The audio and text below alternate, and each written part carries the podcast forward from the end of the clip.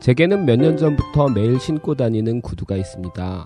엄밀히 말하면 워크부츠입니다. 며칠 전 오랜만에 베란다에 앉아 그놈들을 닦았습니다. 적당히 편안한 음악과 따스한 햇살을 날라다주는 향긋한 바람들을 곁에 두고 말이지요.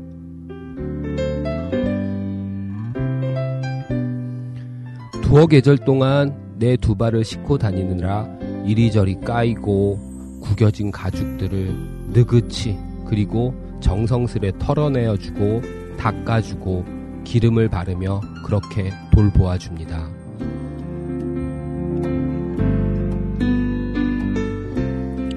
물론 새신같이 예쁘게 반짝이지는 않지만 내 신이구나 하는 믿음직스러움이 구두 주름들의 사이에 잔뜩 배어 있습니다. 그렇게 구두와 저는 햇살 아래에서 시간의 흐름을 확인하고 또 한 계절을 버텨나갈 마음을 다지는 시간을 갖습니다.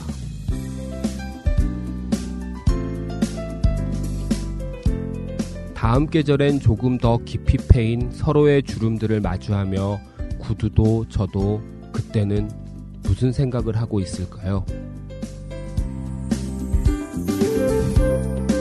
선우 아빠의 애프터 아워스는 오늘도 여러분들과 함께하는 믿음직스러운 구두이고 싶습니다.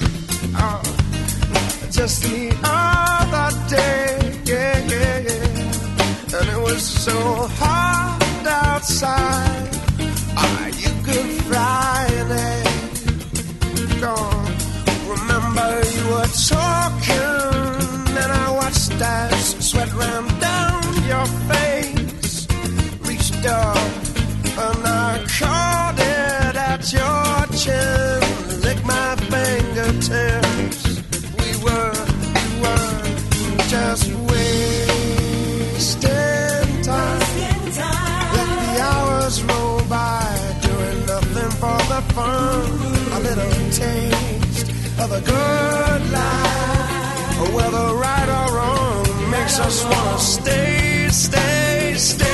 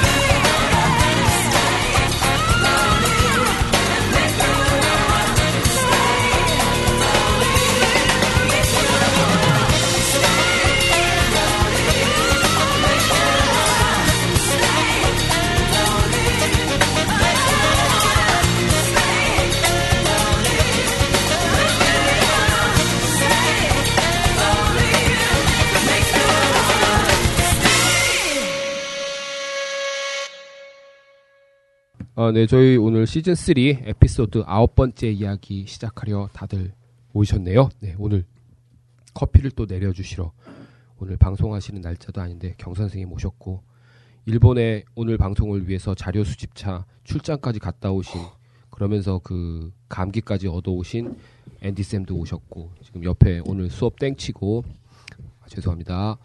오빠 아시면 혼날 텐데 수험 땡치고 일찍 오신 김큐님까지 자리하셨습니다. 여러분들 안녕하십니까? 안녕하세요. 안녕하세요. 목소리들 다들 왜 이래 진짜? 아니 지금 커피 마시고 예 롤케이크 마, 먹고요.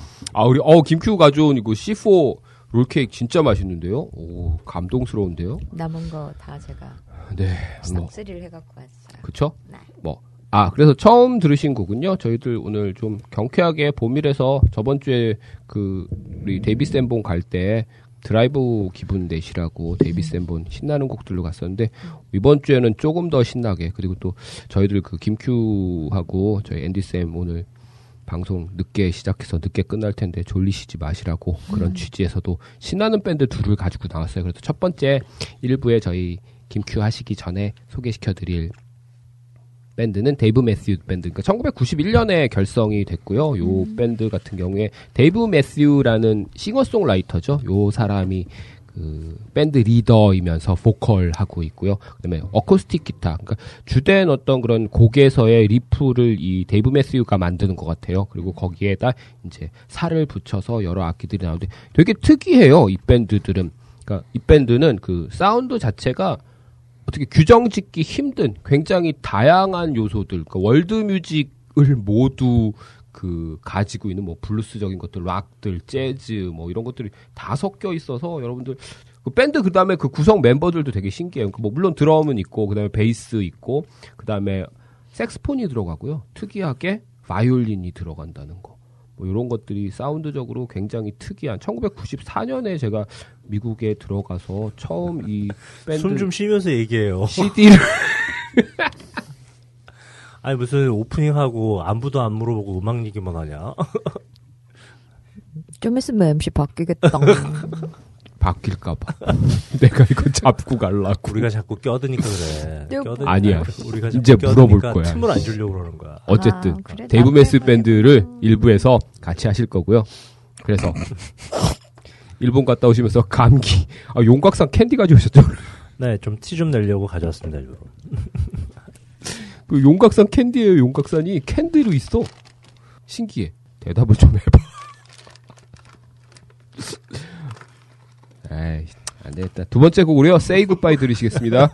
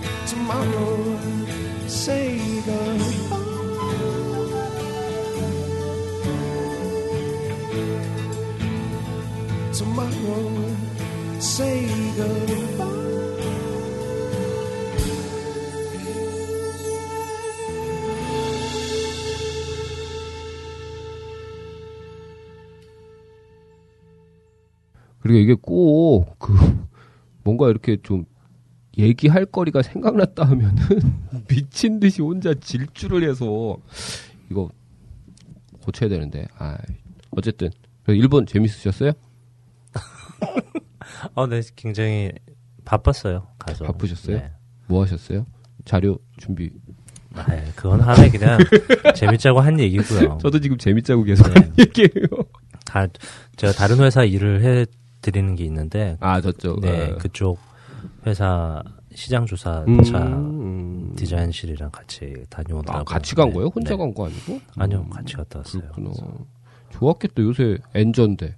그죠? 네, 뭐 엔저여서도 그렇고 뭐 일본 가게 되면 아무래도 먹는 거에 보다 더 집중을 하다 보니까 출장 가면 맛있게 먹어야 아니, 돼요. 옷, 옷, 옷 관련 아니고 먹는 관련으로 가요. 아니요, 이제 옷 보고 저녁에는 먹어야 될 거 아닙니까? 음, 그랬구나.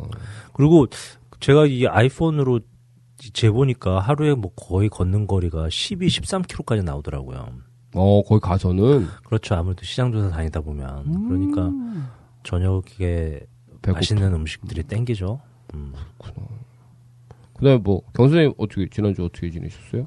어, 지난주에 우리 방송하고요. 네. 책 읽고, 책 읽고, 예, 커피 배- 볶고, 배 나온 사진 찍고, 예, 커피 가리키고, 음, 예, 뭐 그렇게 잘 지냈습니다. 별 재미없게 지내셨네요. 재미없었죠. 일만 했죠. 자, 그럼 김큐 어떻게 지내셨어요? 김규, 너왜 웃어? 왜 그래? 대장 내시경 결과 어떻게 됐는지, 앤디 쌤 얼굴 봤어요 지금? 아니, 못 봤는데? 앤디가 제일 싫어하는 게 질문을 하다가 갑자기 확 다른 사람한테 질문하는 거. 아 그래요? 확 들어갔죠. 네. 그러니까 표정이 난 제 마음이 막 읽히고 그 건강 검진 오늘 그 결과 나와서 아 그래요. 대장 깨끗하대요? 아, 그뿐만 아니라 제 신체 나이가 37.8세라고. 와. 아 잠시만. 사람들이 내 원래 나이 모르지. 세. 이런.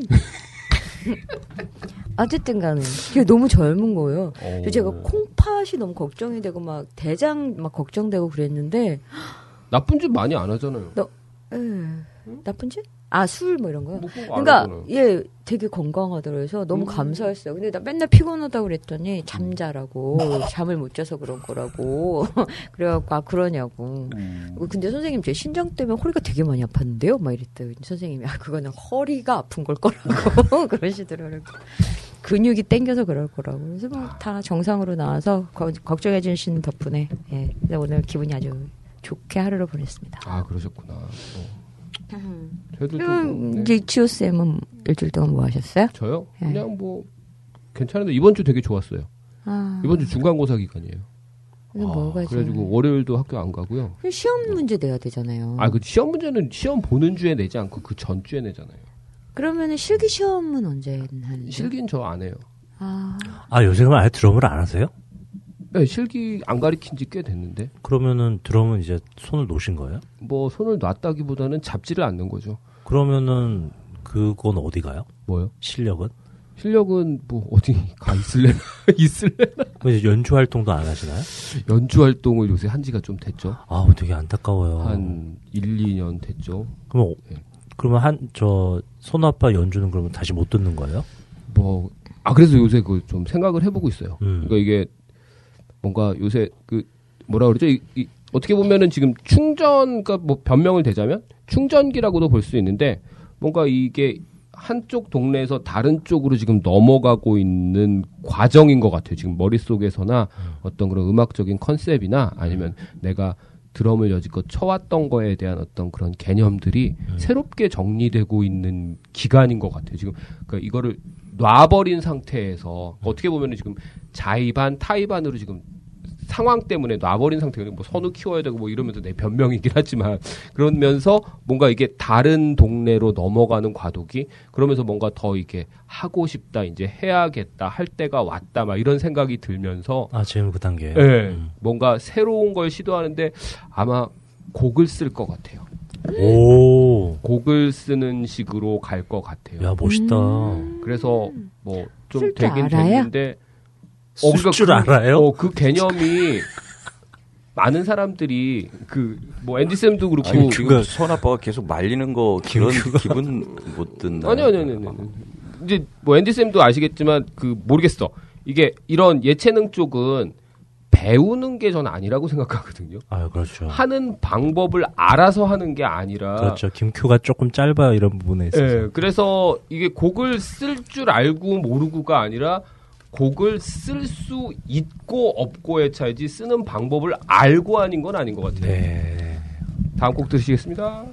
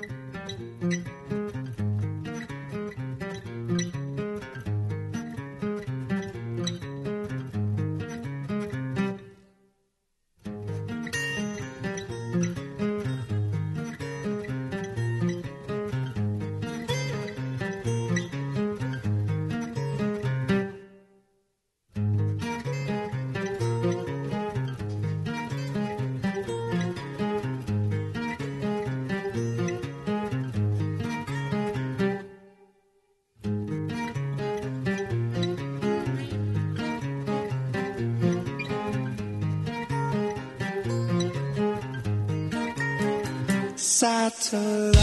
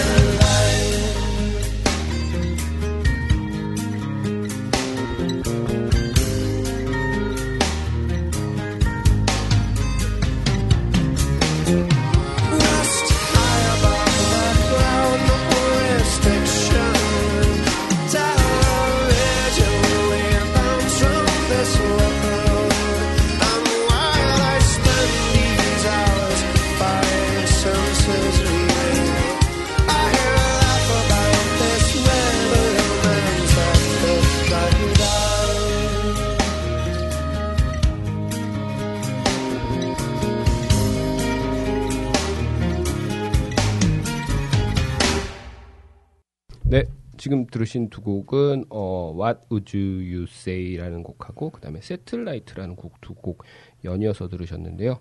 어, 나쁜 짓 하러 지금 두 분이 나가셔가지고 앤디 쌤하고 저하고 둘이 있는.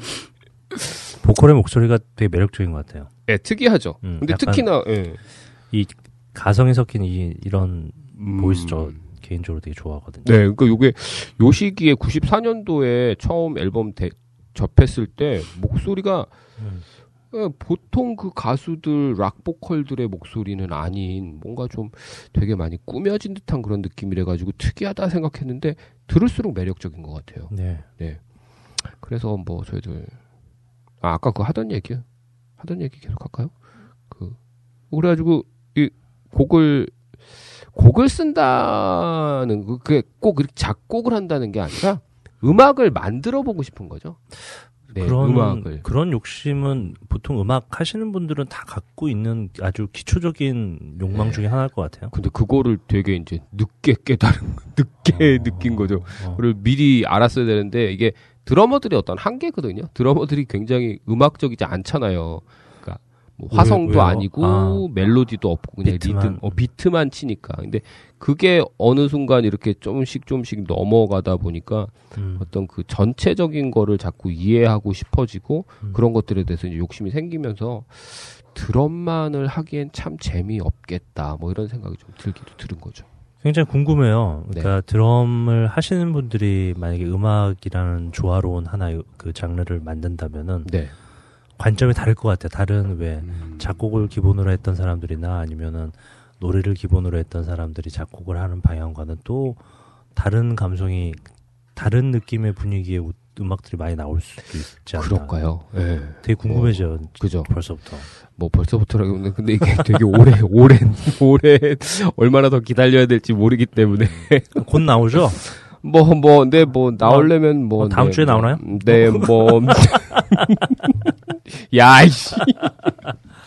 아무튼 뭐 네. 팬으로서 항상 기대하고 있습니다. 아, 네. 그래서 뭐 계획은 그렇게 잡고 있고요. 뭐 네. 그래서 음악도 한번 만들어 보고 싶고 그 다음에 음악 하는 어떤 그런 것들에 가진 어떤 여러 가지 생각들을 책으로도 이렇게 엮어서 책하고 음악하고 이렇게 같이 이야기와 음악과 그다음에 저의 그 어떤 음악적인 그런 연결 구도를 음. 이렇게 한 컨셉으로 이렇게 묶어서 어, 그것도 되게 좋은 예, 것 같은데. 그게 더 재미. 그 제가 좀 요새 뭐 이렇게 경 선생님들이나 여러 이렇게 선배님들이나 또 뭐 물론 앤디 쌤도 그렇고 김큐 님도 그렇고 이렇게 지인분들과 많은 새로운 경험들, 새로운 것들에 대한 어떤 그런 정보들 이런 것들을 많이 접하면서 생각의 폭이 이렇게 좀 걷잡을 수 없이 내가 컨트롤할 수 없을 만큼 이렇게 광범위해져 가는 것 같아요. 그러면서 이게 그냥 어떤 그 전까지 있었던 그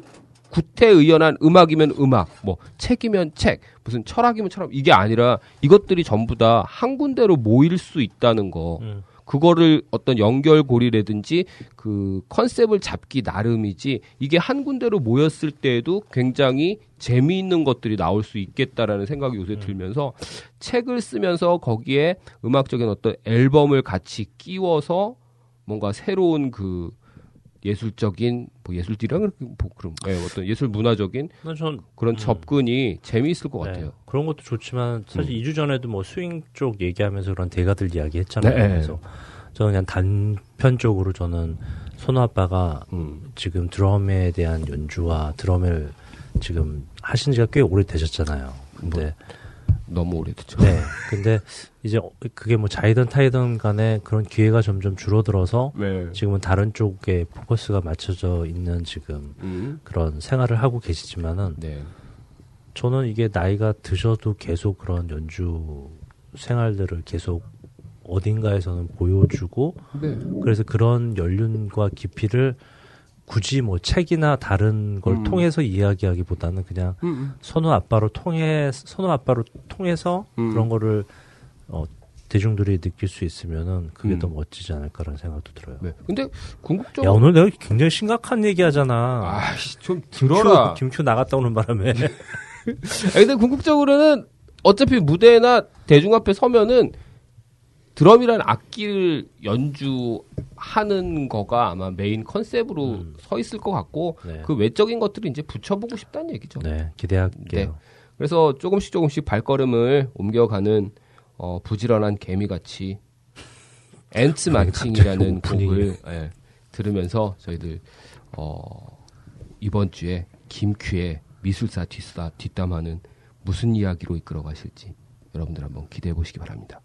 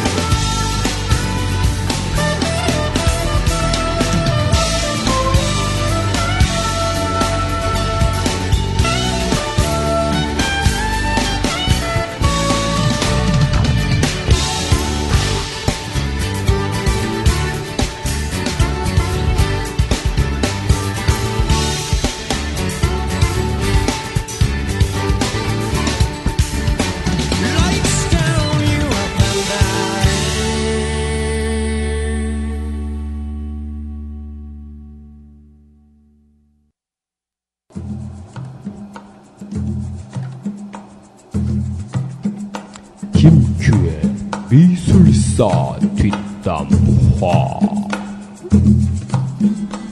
아우 김규 선생님 안녕하십니까? 네, 안녕하세요. 네. 오늘은 또 누구를 가지고 씹어주실라고 로댕. 로댕. 어, 네. 그 우리들 그 다 아는 그 쭈그리고 앉아가지고 그치, 턱 그치. 깨고 있는. 그- 생각하는 어. 그 아저씨. 예, 네. 그 아저씨는 또 무슨 스토리인가요? 참, 이 로댕이 그래요. 예, 이렇게 로댕. 아 맞다. 그 아저씨 옷 안 입고 있다. 앤디 선생님 어떻게 생각하세요? 옷을 안 입고 있어 그 사람? 아, 근데 뭐 세상에서 가장 아름다운 옷은 사람의 스킨 아니겠어요? 음. 음. 아 계속 씹히고 있는데 오늘 분위기. 음, 선생님 그건 상. 상태 아, 오늘 안 좋아. 나 아주 감기야. 오귀스트 로댕은 프랑스 작가예요. 네. 조각가고요. 그렇죠. 오늘 네. 다 프랑스 쪽 이야기만 하네. 나도 프랑스 쪽인데. 아, 당신은 좀 가만히 계셔보세요. 자기는 그 얘기 안 했어야 했어. 자, 난 프랑스. 북도 샹숑 골랐는데. 아유, 훌륭하셔요. 자, 프랑스 파리의 그 경시청 하급 관리로 재직하고 있던 아버지 밑에서 이제 둘째로 태어나는데요.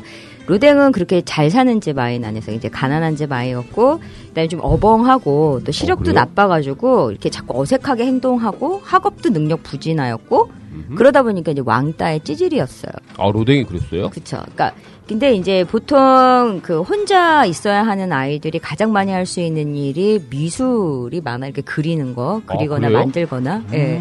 그리고 이제 치료도 그런 미술 치료를 많이 하죠. 와 보통 왕따 애들이 초등학교에 보면 운동장에서 혼자 그림 그리고 이렇게 바닥에. 하는 거. 예. 많이 해보지 않으셨어요? 민석 민석이 많이 했어. 아, 저요? 어, 맞아요.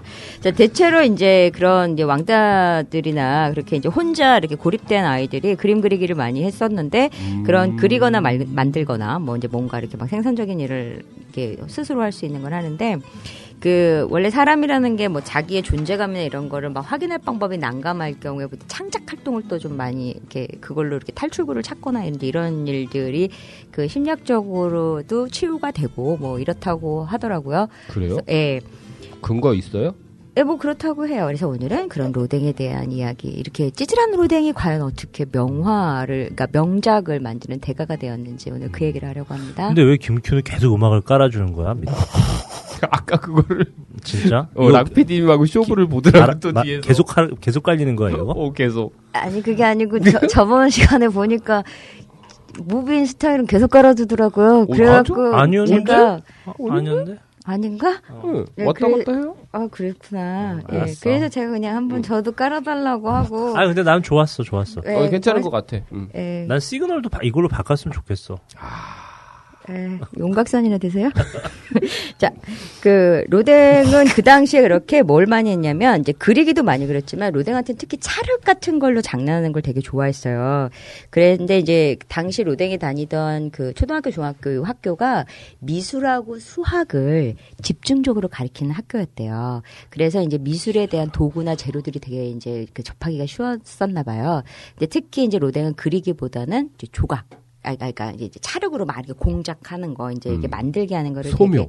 예, 예, 소묘요? 소묘는 이렇게 그리는 미안해요. 거고, 예. 예. 그래서 이제 아 정말 하지 마. 왜 그래? 아, 또 예. 생각나는 단어 막 함부로 내뱉지 말라고 그러니까. 그 미술 용어 중에 아는 게 예, 예. 그래가 그래서 이제 그러면서 이제 점점 조각가의 그래도 대세가 안한 꿈을 게 어디야?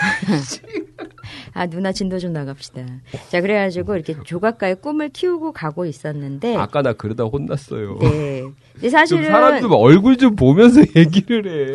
왜 오늘따라 밑에만 보고 얘기해요? 그러니까 왜 그래? 사실은 뭐 어. 건- 건강해져서 그런가? 그리고 그럼. 이상하다. 저번 저번 저번까지는 음, 미술 그 작가랑 거의 친구인 양 굉장히 친한 척 얘기하더니 오늘 로딩은 남 얘기야 얘기하듯이 한다. 나 얘 정말 싫어해요. 난 로댕이 정말 싫어요. 내가 왜 싫어하는지 나중에 얘기해 줄게. 예, 그냥 개인적으로는 싫어하지는 않지만 우리 여성들에게 특히나 시사하는 바가 되게 많은 작가가 이 로댕이기 때문에 제가 굳이 어, 왜? 로댕을 예? 왜요? 아, 그러니까 기다려봐. 들어봐요. 네. 그래서 어쨌든 간에 이런 찌질했던, 그리고 뭔가 이렇게 좀 뭐, 그랬던 이 로댕이 과연 근대 조각가의 대가가 어떻게 될 수 있었는지, 이제 이런 얘기를 하려고 하는데요. 근데 이렇게 생각해 보면은 과연 이러한 성향에 정말 아이가 자라서 대가가 혼자 될 수 있었을까요? 그럼 두 명이서 됐나요? 아니, 그게 아니 아니라 무슨 무슨 의미예요 그게? 그러니까 질문이 누군가의 아, 도움 도움이 없이. 없이, 아, 아. 혼자서 자수성가라고 세상에 자수성가라는 게 존재한다고 생각하세요? 완벽한 자수성가는 있을 수가 없지 네? 이거는 말이 안 돼. 예, 그러니까 어느 메이저에서 도와주든 아니면 음. 이제 누군가의 보이지 않는 그런 support를 해주던 영화 뭐 Big Eyes에서 나오는 것처럼 이렇게 아, 자수성가 얘기 중에 웃긴 거 있다. 뭐예요? 저기 아는 분 에 건너서 아는 분인데 네. 그분이 이 뒷부분은 재미도 없고 의미도 없었으므로 편집했습니다. 음. 죄송해요. 무슨 말이에요? 아, 그- 저, 예, 본인은 자수성가라고 생각하신다. 아, 네. 근데 어, 어쨌든 우리 빨리 제정신을 찾읍시다. 지금 제가 봤을 때는 우리가 지금 다 제정신이 아닌 것 같아요. 어쨌든 이렇게 찌질한 환경 속에서 자란 로댕이 네. 과연 이게 뼛속까지 이거를 다 바꿔서 네. 뭔가 대가가 과연 될 수, 그냥 자, 자기 혼자서 과연 될 수 있었겠는가? 저는 절대 아니라고 봐요.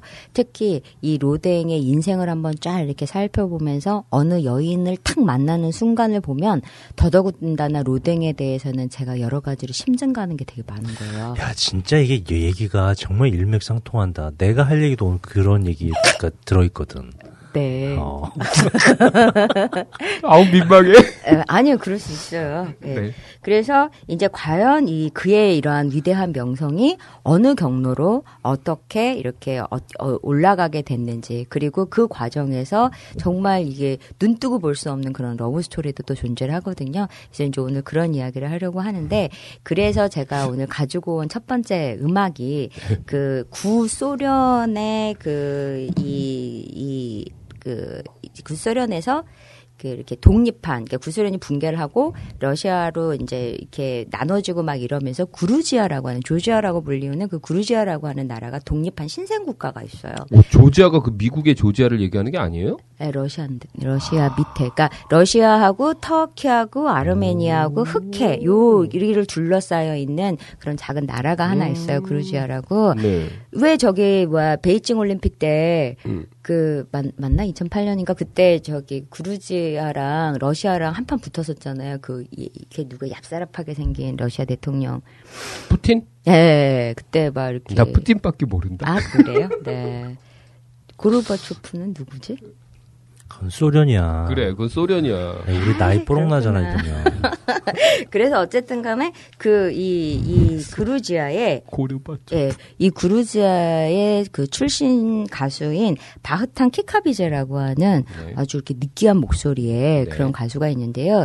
이 그루지아의 특 별한 게 있는데 이 와인 문화가 굉장히 특별하대요. 음. 그래서 이 뭐 결혼식을 하면 신부 아버지가 와인을 적어도 500리터는 준비를 해서 사람들한테 나눠준다던가 500리. 보드카가 아니에요 이쪽도? 아, 근데 와인에 대한 문화가 아. 있는 거예요. 얘네가 이렇게 그 여기 그 이 구루지아의 그 수도가 있는데 그 수도가 키볼리시라는 수도가 있는데 이 키볼리시를 상징하는 그 여인 상이 여, 그 여신 같은 상이 있는데 한쪽에는 칼을 들고 있고 한쪽에는 친구를 위해서 건배하는 와인잔이 들려 있을 정도로 그 와인에 대해서 굉장히 각별한 그러한 그 이 마음을 갖고 있는 그런 나라래요. 와인이 생산도 해요? 그래가 지고서 위치적으로 그게 가능한 흑해가 정도- 또 옆에 아. 있고요. 그래서 바닷바람도 있고, 오. 그러니까 약간 특별한 어떤 그런 이제 와인을 만들어내나 봐요. 마셔보고 싶다. 그쵸. 음. 예. 그래서 이 그루지아의 이 지역에서 이러한 와인에 대한 것들이고 또 이제 아이가 태어나면 그 와인을 담근대요. 음. 그래갖고 이걸 묻는데요, 땅에다가. 그리고 애가 결혼할 때 그 와인을 이렇게 다시 꺼내서 이제 사람들하고 나눠 먹고 뭐 이런다 그러더라고요. 요새 뭐 한국에서도 그 아기 태어나면은 그 음. 빈티지의 와인을 맞아요, 한 상자 정도 사가지고 음, 각 사서. 잘 쟁겨놨다가, 음. 다 썩지 않나요? 아, 왜? 와인은 잘 보관하면 잘 보관해야죠. 그러니까 잘. 보관을 하지 않으면 썩잖아요. 그쵸, 맞아요. 콜키 되고 막 이러니까는 음. 잘 봐야 되죠. 그러니까 와인 냉장고가 있어야지. 와인 냉장고 요즘 뭐가 좋아요? LG요. 아이, 그래가지고, 일단은 그래서. 바보냐? 예, 위대한 와인이라 하더라도 그 LG 가. 위대한 와인의 시작은 작은 포도시에서 시작을 하잖아요. 그래서 그 혼자 삼- 삼성폰 쓰고 있어. 삼성이요? 아, 그래서 이 포도씨에서 그 작은 포도시에서 시작했지만 그게 위대한 와인이 된 것처럼 어. 이 찌질하고 별거 아닌 그러한 아. 인생을 살았던 로댕이 과연 어떻게 이 위대한 작가가 되었는가 우리가 이런 거를 생각해 봤을 때 와. 바로 이 그 바흐탄 키카비제의 구루지아 노래라고 하는 그 음악이 생각이 나는 거예요. 왜냐하면 이 음악이 처음에 시작할 때 포도씨 어쩌고저쩌고 하고 시작을 한대요. 그- 한국말로? 아니지 러시아 말로 하겠지. 아니 구루지아 말로 하지. 응.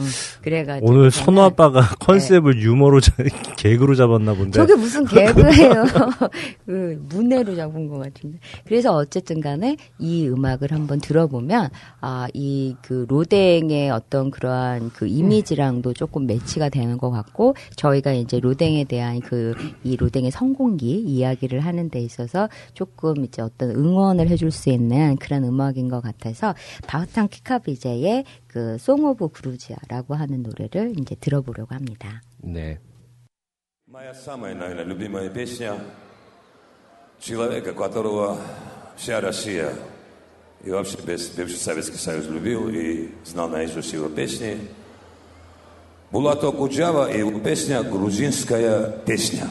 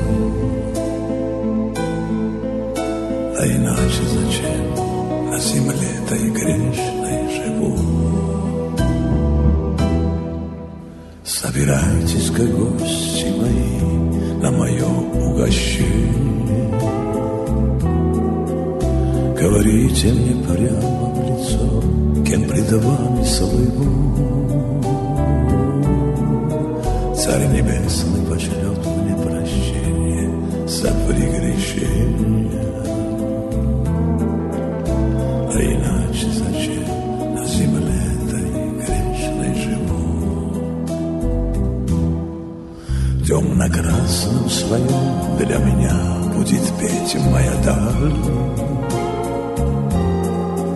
Черно-белом своем преклоню перед нею голову. М, И заслушаюсь я и умру от любви и печали. А иначе зачем на земле этой грешной живу?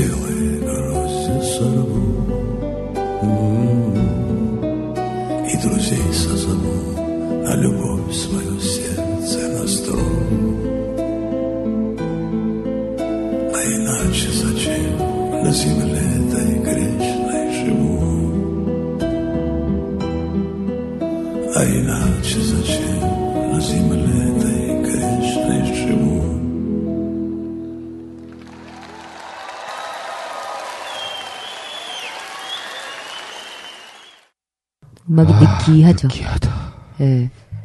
그 이제 이게 그래도 그 구소련의 음유 시인인 이름이 블라트 아쿠자바가 음. 시를 쓰고 자기가 작곡한 것을다가 자기가 작곡한 음악을 이렇게 입혀갖고 만든 나름대로 국민 가요래요. 네. 예, 뭐 그러니까 들어볼 만 했겠죠. 음. 그래서 어쨌든 과연 이렇게 그 위대한 와인의 시작도 작은 포도씨였다면 음. 이 우리가 얘기하는 위대한 로댕이 과연 어떻게 어 이게 음. 아직 성장을 로댕 얘기. 시작 안 됐어요? 이제 이제 본격적으로 하려고 아. 하죠. 네. 그래서 이제 그 로댕은 사실은 젊은 시절까지 그냥 그저 그런 작가였어요. 그러니까 에콜드 보자르라고 되게 유명한 그러한 그 미술 학교가 있었는데 거기에 세 번이나 낙방을 하고요. 음. 그 다음에 뭐 또 이제 그 이 여러 가지 거를 다 이렇게 제대로 돌아가고 있지 않은 상황에서 로댕 누나가 있었어요. 음. 근데 이 누나가 죽어요. 음흠. 수도원에 들어갔다 갑자기 죽어서 이제 로댕이 갑자기 지도 수도원을 들어가는 거예요. 음흠. 그러니까 뭐 이런 거지. 에콜 데보자를 세 번 납방을 해서 여러 가지로 참 민망하고 그런 상황에 도피쳐? 엄 누나가 갑자기 죽은 거지. 울고 싶은데 때려준. 거지. 그리고 거지. 지가 수도원을 들어가서 다 포기라고 들어가요. 음흠. 근데 내가 로댕이었다면 딱 들어갔는데 음흠. 아차한 거야. 왜? 후회스럽지. 내가 왜? 여기를 왜 들어왔을까? 결, 겨우 로, 그러면 수도원에 세 들어갔다는 번 건. 수도자가 되겠다는 얘기였어요? 뭐 이제 나름 이제 색- 속세를 떠나보겠다는 음. 심리로 들어갔겠죠. 그랬더니 이때는 또 나가고 싶으니까 누가 도와준다고 수도 원장이 당신 같은 사람은 나가서 훌륭한 조각가가 돼야 된다 그러면서 나가라 그러는 거예요. 음. 그래서 로댕은 또 수도 원장에 나가라 그랬다 그러면서 나와요. 음. 그래갖고 이제 작가를 이제 본격적으로 하려고 하죠. 음흠. 그래서 이제 그이 이 그 이 수조원장 덕분에 세상에 다시 나온 그 로댕이 이제 조각가의 삶을 다짐을 하죠. 음흠. 그래서 이쪽에 나왔는데 그 쌀렁전에다가 그래서 이제 야심차게 출품을 하는데 또 욕을 잔뜩 먹고 또 떨어져요. 낙선을 해요.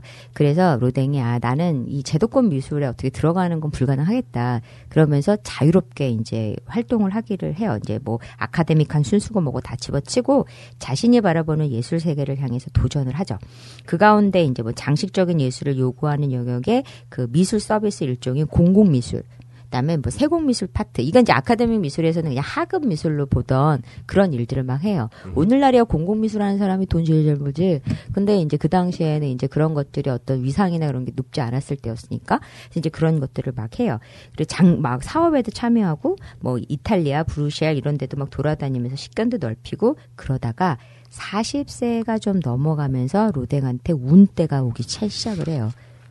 저도 사실은 40대 운때가 참 좋다 그랬는데 본인들은 어때요? 40대가 지금 자꾸 넘어가고 그렇게 얘기하지 말아요. 사주 보는 사람 같아.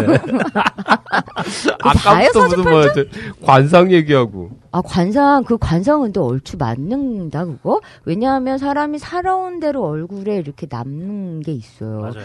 그렇잖아요. 경 선생님 봐요 얼굴 어때요 관상?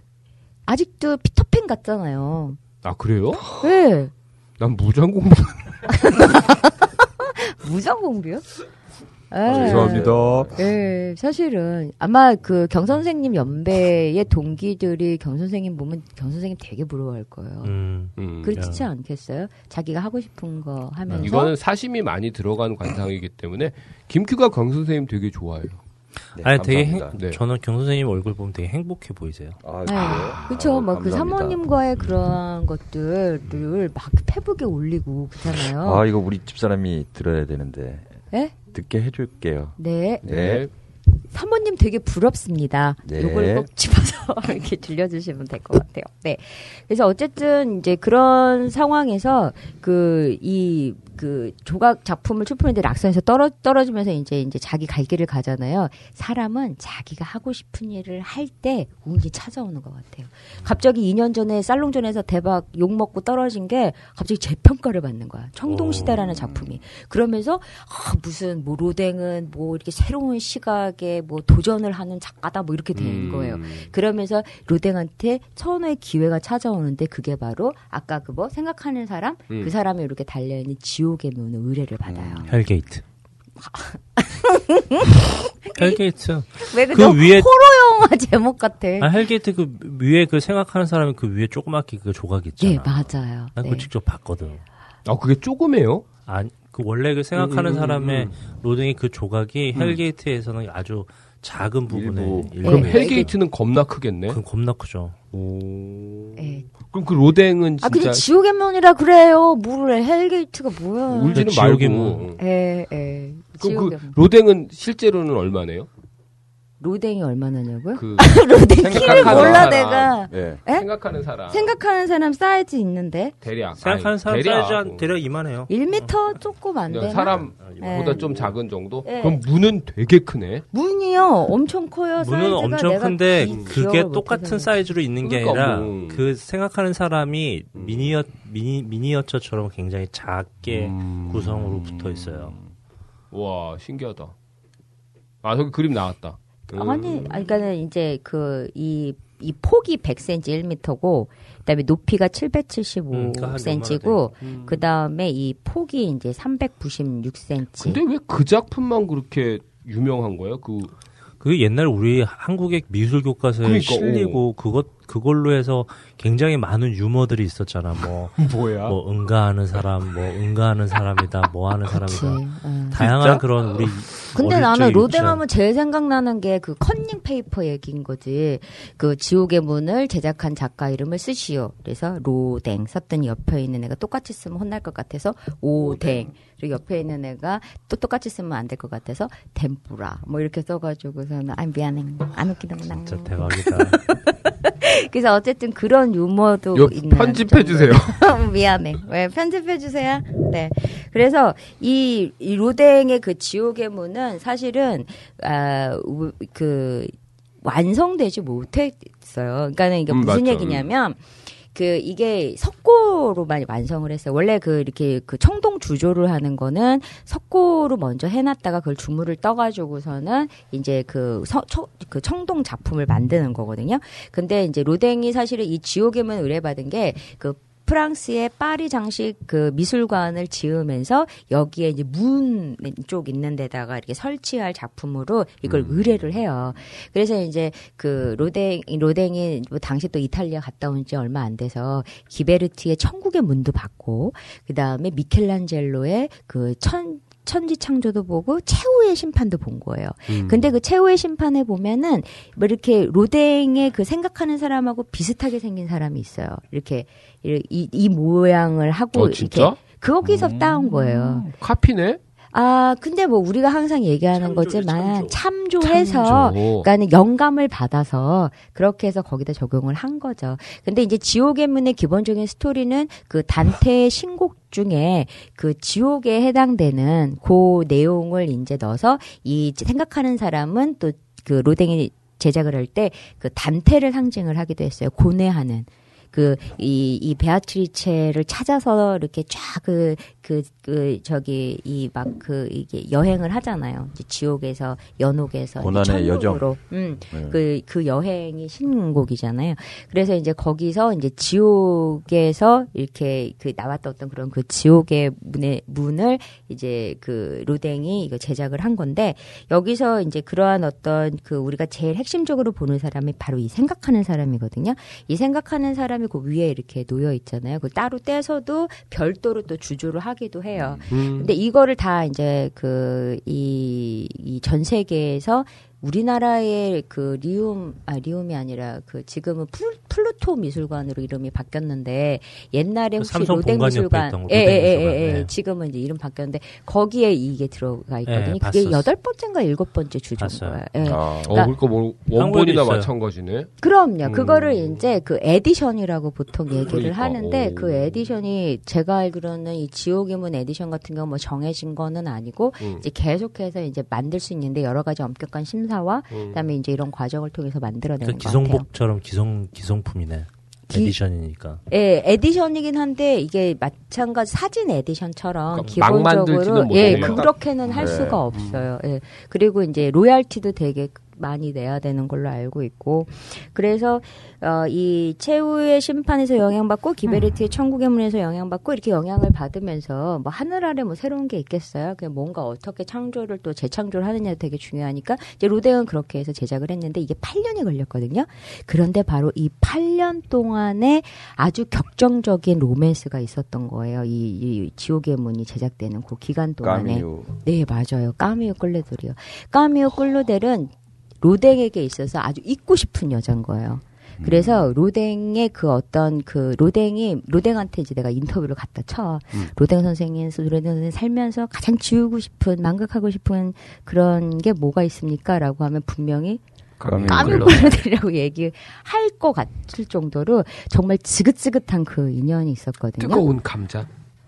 예, 뜨거운 감, 그쵸. 이제 뜨거운 감자 얘기도 하고, 어쨌든 이, 그, 이 지옥의 문이 제작됐던 그 8년 시기와 그 시기에 일어났었던 까미오 끌레들과의 러브스토리. 바로 이제 그 얘기를 하기 전에 이 로댕이 얼마나 이 까미오 끌레들을 잊고 싶었는지를 한번 미리 예상해보는 그러한 그 피아졸라의 아주 부드러우면서도 가슴을 치는 이 탱고 음악인 그 망각이라고 하는 그 이 음악을 지금 저희가 들어보려고 합니다. 오블리 비용 피아졸라. 올리비앙.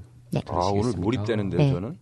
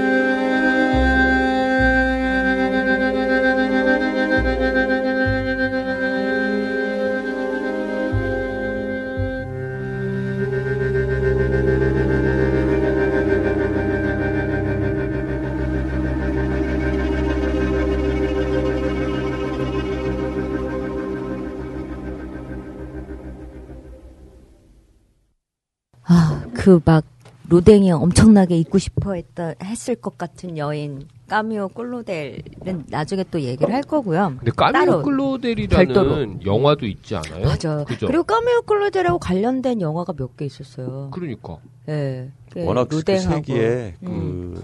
그뭐 비극적인 사람? 솔직히 비극적인 사랑이라기보다는 좀 지랄 맞은 사랑 같아요. 아주 지긋지긋한 예. 뭐 그래? 예, 그런 거 있었어요. 그래서 이제 깔, 결국은 음, 부인 찾아갔잖아. 그치, 그죠?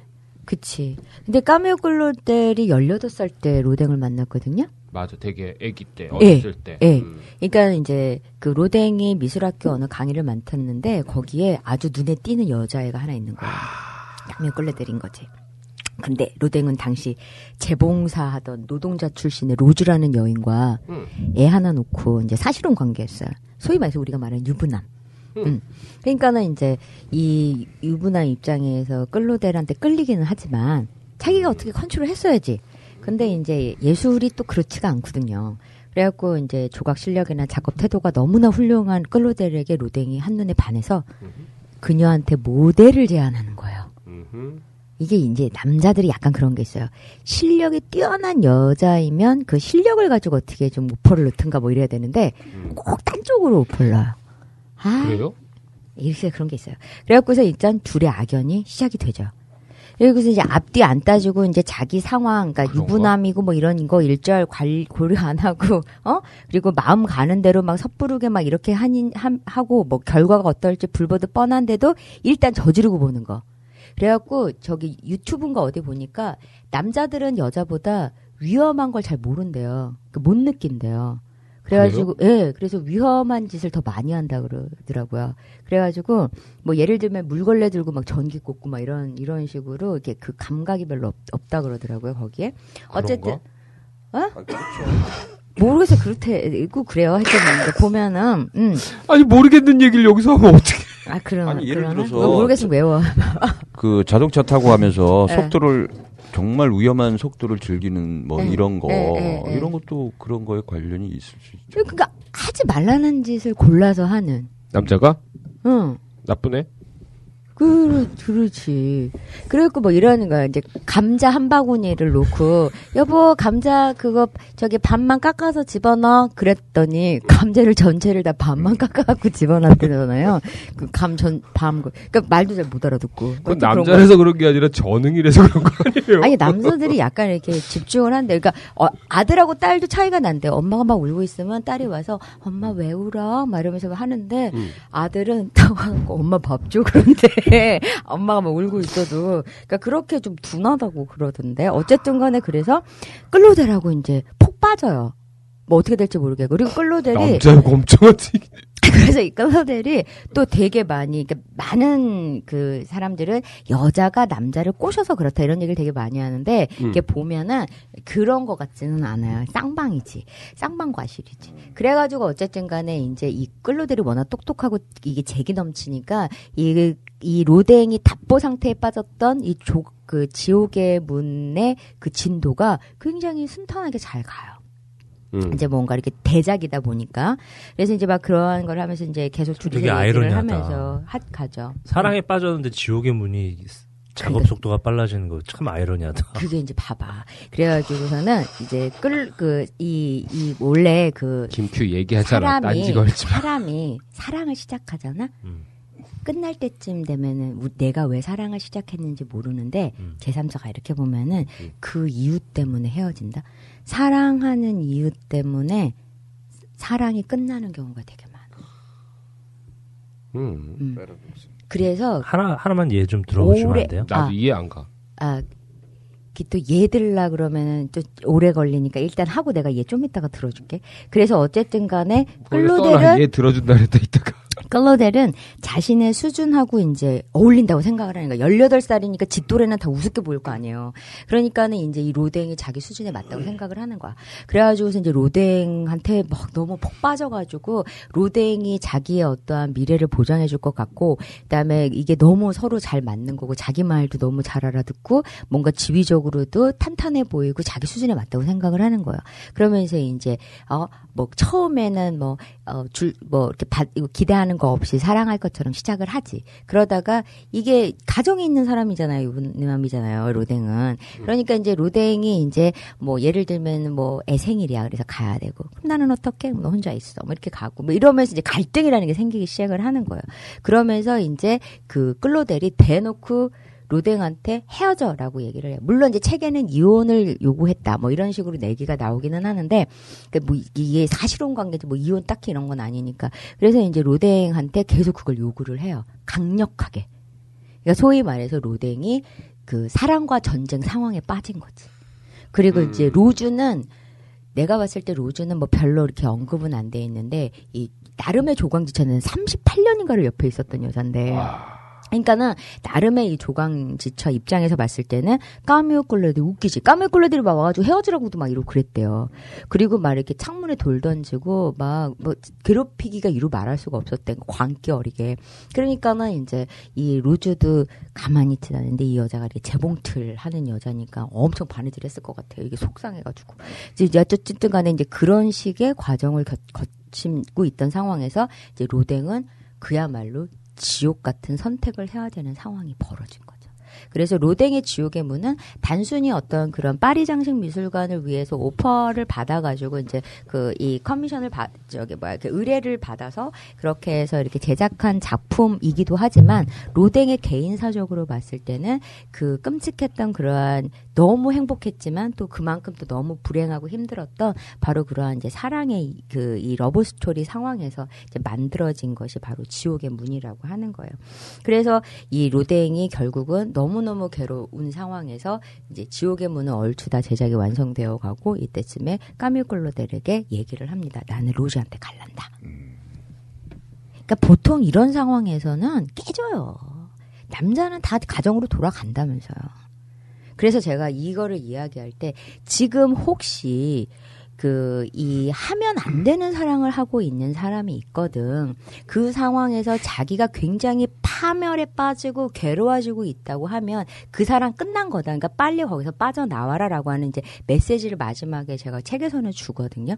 그러니까 사실은 이게 될 것 같고 될 것 같고 될 것 같지 않아요. 그리고 기본적으로 남자는 이렇게 귀소 본능이 있기 때문에 이게 이제 이 감정이 과연 진짜 어느 정도까지 진정성을 갖고 있는 사랑이냐라고 하는 게 가늠 자체가 저는 안 된다고 봐요. 그냥 돌아가게 돼 있고 남자는 기본적으로 몸속에 바람이라는 게 들어갔다 나갔다 하지 않아요? 어때요?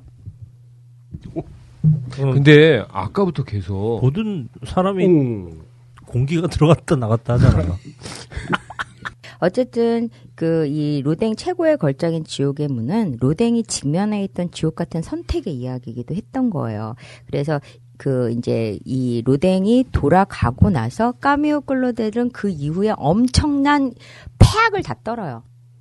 막 갖다 때려 부시고 그 다음에 야 로댕이 자기를 죽일 거라고 막 사람들한테 얘기하고 막 이게 그래요. 그래서 결국은 이제 까미오 클로델이 굉장히 불행하게 빠지고 로댕은 승승장구를 하거든요. 그리고 나서 로댕도 되게 희한한 게 그리고 나서 까미오 클로델하고 헤어지고 나서 한참 있다가 로즈랑 77살 때 결혼을 해요. 그리고 나서 얼마 안 있다 로즈가 죽어요. 그리고 그 로댕도 또 죽어요.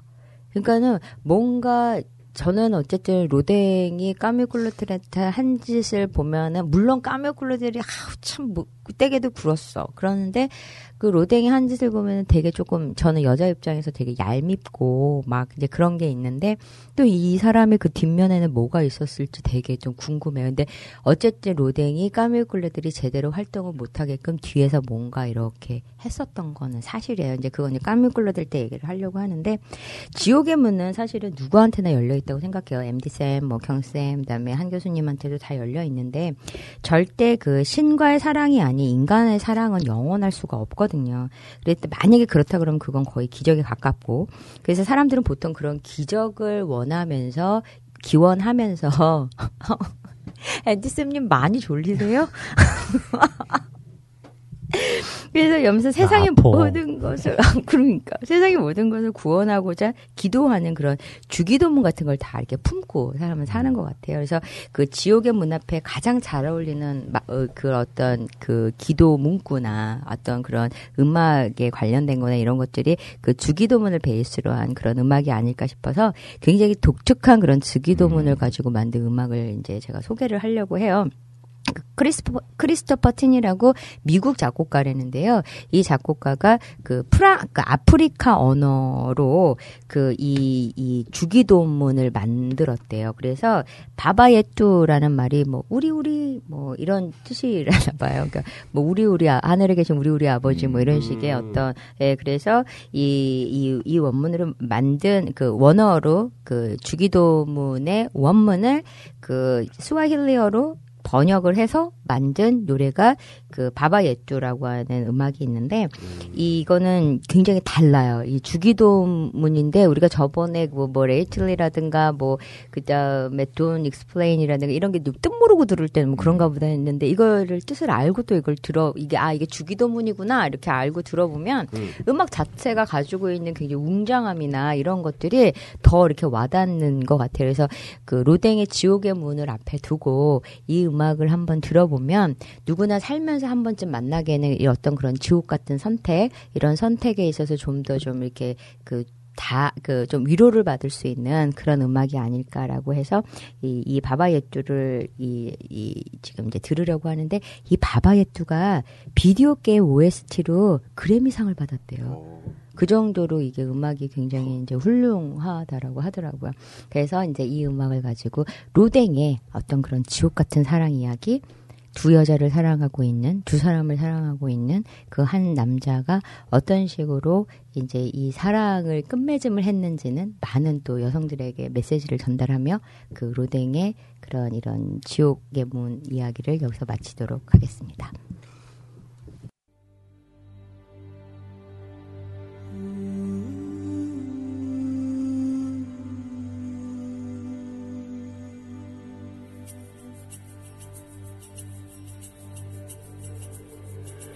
Baba yetu yetu liye mbinguni yetu yetu amina. Baba yetu yetu liye mjina lako litukuzwe Baba yetu yetu liye mbinguni yetu yetu amina. Baba yetu yetu liye mjina lako litukuzwe Tupe leo chakula chetu tunachohitaji utusamehe makosa yetu kama nasi tunavyowasamehe wanaotukosea usitutie katika majaribu lakini utuokoe na yule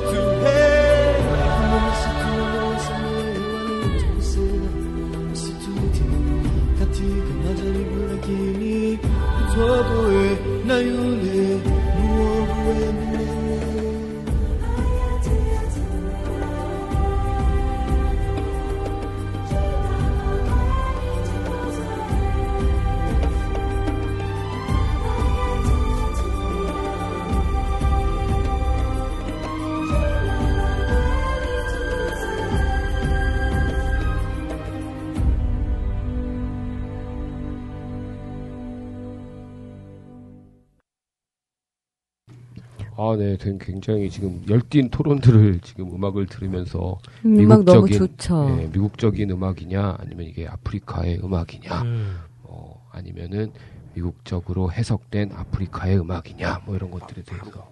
근데 네, 아프리카 전통 음악 같지는 않죠.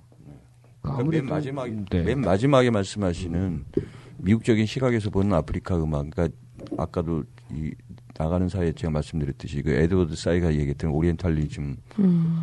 그런 음악하고 그죠? 관계가 없나요? 그러니까 아니 뭐 음. 그런 것들이 굉장히 많은 거예요. 아무래도 그 미국이 그 문화적인 어떤 그다음에 특히나 상업적인 어떤 문화의 그 주된 힘을 발휘하는 나라라서 음. 저희들 그 뭐 재즈 같은 거 이렇게 뭐 연주하고 뭐 이렇게 학생들하고 이렇게 같이 공부할 때도 항상 나오는 게 아이들이 잘못 이해하고 있는 어떤 음악 스타일에 대한 개념들이 미국 쪽에서 이미 많이 바꾸어 놓은 상태로 세계에 알려버린 스타일들이 되게 많거든요. 그 중에 대표적인 것들이 삼바라든지 뭐 보사노바라든지 뭐 레게라든지 이런 것들은 전부 다 그 본토에 있는 정통적인 뉘앙스의 그렇죠. 음악들을 충실히 재현낸 것, 낸 것이 아니라 미국에 있는 팝들이나 미국에 있는 재즈 뮤지션들이 자기네화 시켜서 자기네들의 어떤 그렇다고 뭐 이렇게 왜곡되거나 잘못 만든 건 아니지만 그 사람들의 의해서 새롭게 재조명된 다시 말하면 퓨전인 거죠. 근데 그것들을 이제 미술도 그래 그래 요. 그러니까 네. 그러니까 더 위험한 거는 음. 그러면 그 본국에서의 본래 그 지역 사람들이 음. 미국 사람들이 만든 그런 어떤 그런 음악적인 어떤 그런 변형 같은 것을 음. 마치 자기들이 고유로 가지고 있었던 음악이라고 잘못 알고 있다는 거죠. 나중에 신세대들을 네. 음. 그게 그게 바로 에드워드 사이드가 얘기했던 그 오리엔탈리즘하고 같은 맥락으로 지금 얘기가 이제 진행이 되고 있는 건데 가령 아까도 말씀드렸듯이 그 우리가 알고 있는 동양이라는 그런 어떤 그런 개념이나 관념이 사실은 서양 사람들이 동양을 바라보고 있는 것을 우리가 거꾸로 차용해서 우리가 그렇게 생각을 하고 있다는 거죠. 그러니까 어떻게 보면 굉장히 위험한 생각일 수도 있어요. 네. 음, 그, 그러면은 갑자기 제가 지금 막 로댕을 막 소위 말해서 막 비난 쪽으로 막 계속 얘기를 했잖아요. 이게 관점이 또 다른 관점으로 보면은 또 로댕을 다르게도 볼 수. 아 있는데 사실 로댕은 좀. 좀 비난을 좀 받아야 아, 되는 거죠. 근데 로댕을 되게 존경하고 위대한 작가인 거는 확실히 예, 미, 그렇죠. 미술사적으로 예. 위대한 작가이긴 한데 이제 워낙에 그 영혼의 부딪힘 자체가 이제 감정과 아이, 그럼요. 개인사적인 이야기가 이제 어떻게 이렇게 대가의 작품을 만들게 됐는지 하고 연결을 짓다 보니까 좀 그 개인사적으로 좀 접근을 하고 아니, 감정적으로 접근 을한 저도 거긴 세- 한데. 개인적으로는 음. 당연히 비단을 비난을 좀 받아야 되는. 아 근데 이제 평생 편하게 잘 살다가 가셨는데 이제 속으로는 엄청 부대꼈다 갔을 것 같아요 로댕도. 예. 그래서 오늘은 이제 로댕 이야기를 그 이 두 사람을 동시에 사랑하고 있으면서 그 막 감정이 부딪혔던 한 그 미술사의 대가가 어떻게 지옥 같은 선택을 하는 데까지 가게 됐는지에 대한 이야기를 그 지옥의 문을 통해서 한번 이야기를 해봤습니다. 한 교수님 어떠셨어요? 네. 재밌으셨어요? 잘 들었고요. 예. 네. 제가 생각했었던 로댕 이야기가 재밌었습니다. 영혼을 좀 찾아. 그래서 여기서 예, 김키의 미술사 뒷담화 이야기 마치고 저희들 1부 마치면서요. 어, 2부 때 어, 앤디 쌤의 왜 무비인 스타일에 절대 하지 않으시기로 하셨던 코코 샤넬을 하시게 됐는지에 대한 어, 그 내막을 밝혀보는 걸로 하고요. 저희들 2부 때 저희들 이벤트 당첨자 발표하겠습니다. 음, 네. 감사합니다.